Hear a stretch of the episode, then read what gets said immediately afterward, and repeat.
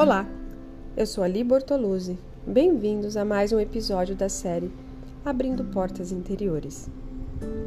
Por que não se utilizar do que é seu por direito? Qual é a vantagem de ter uma lâmpada no seu quarto se você não a acender e inundar o quarto com luz? Por que não procurar sempre pela minha ajuda e força e usufruir de todas as maravilhas que eu tenho para lhe dar? Pare de lutar por conta própria, pois quando você me reconhecer e me amar, você vai desejar estar em constante contato comigo e com a minha divina presença. Você irá querer caminhar na luz, porque onde há luz, a escuridão deixa de existir. Você gera luz através de sua maneira de viver positiva, construtiva e amorosa. Portanto, não deixe nada negativo obscurecer essa luz. Você terá que fazer isso conscientemente, até que toda a negatividade se afaste e você aprenda a viver positivamente o tempo todo.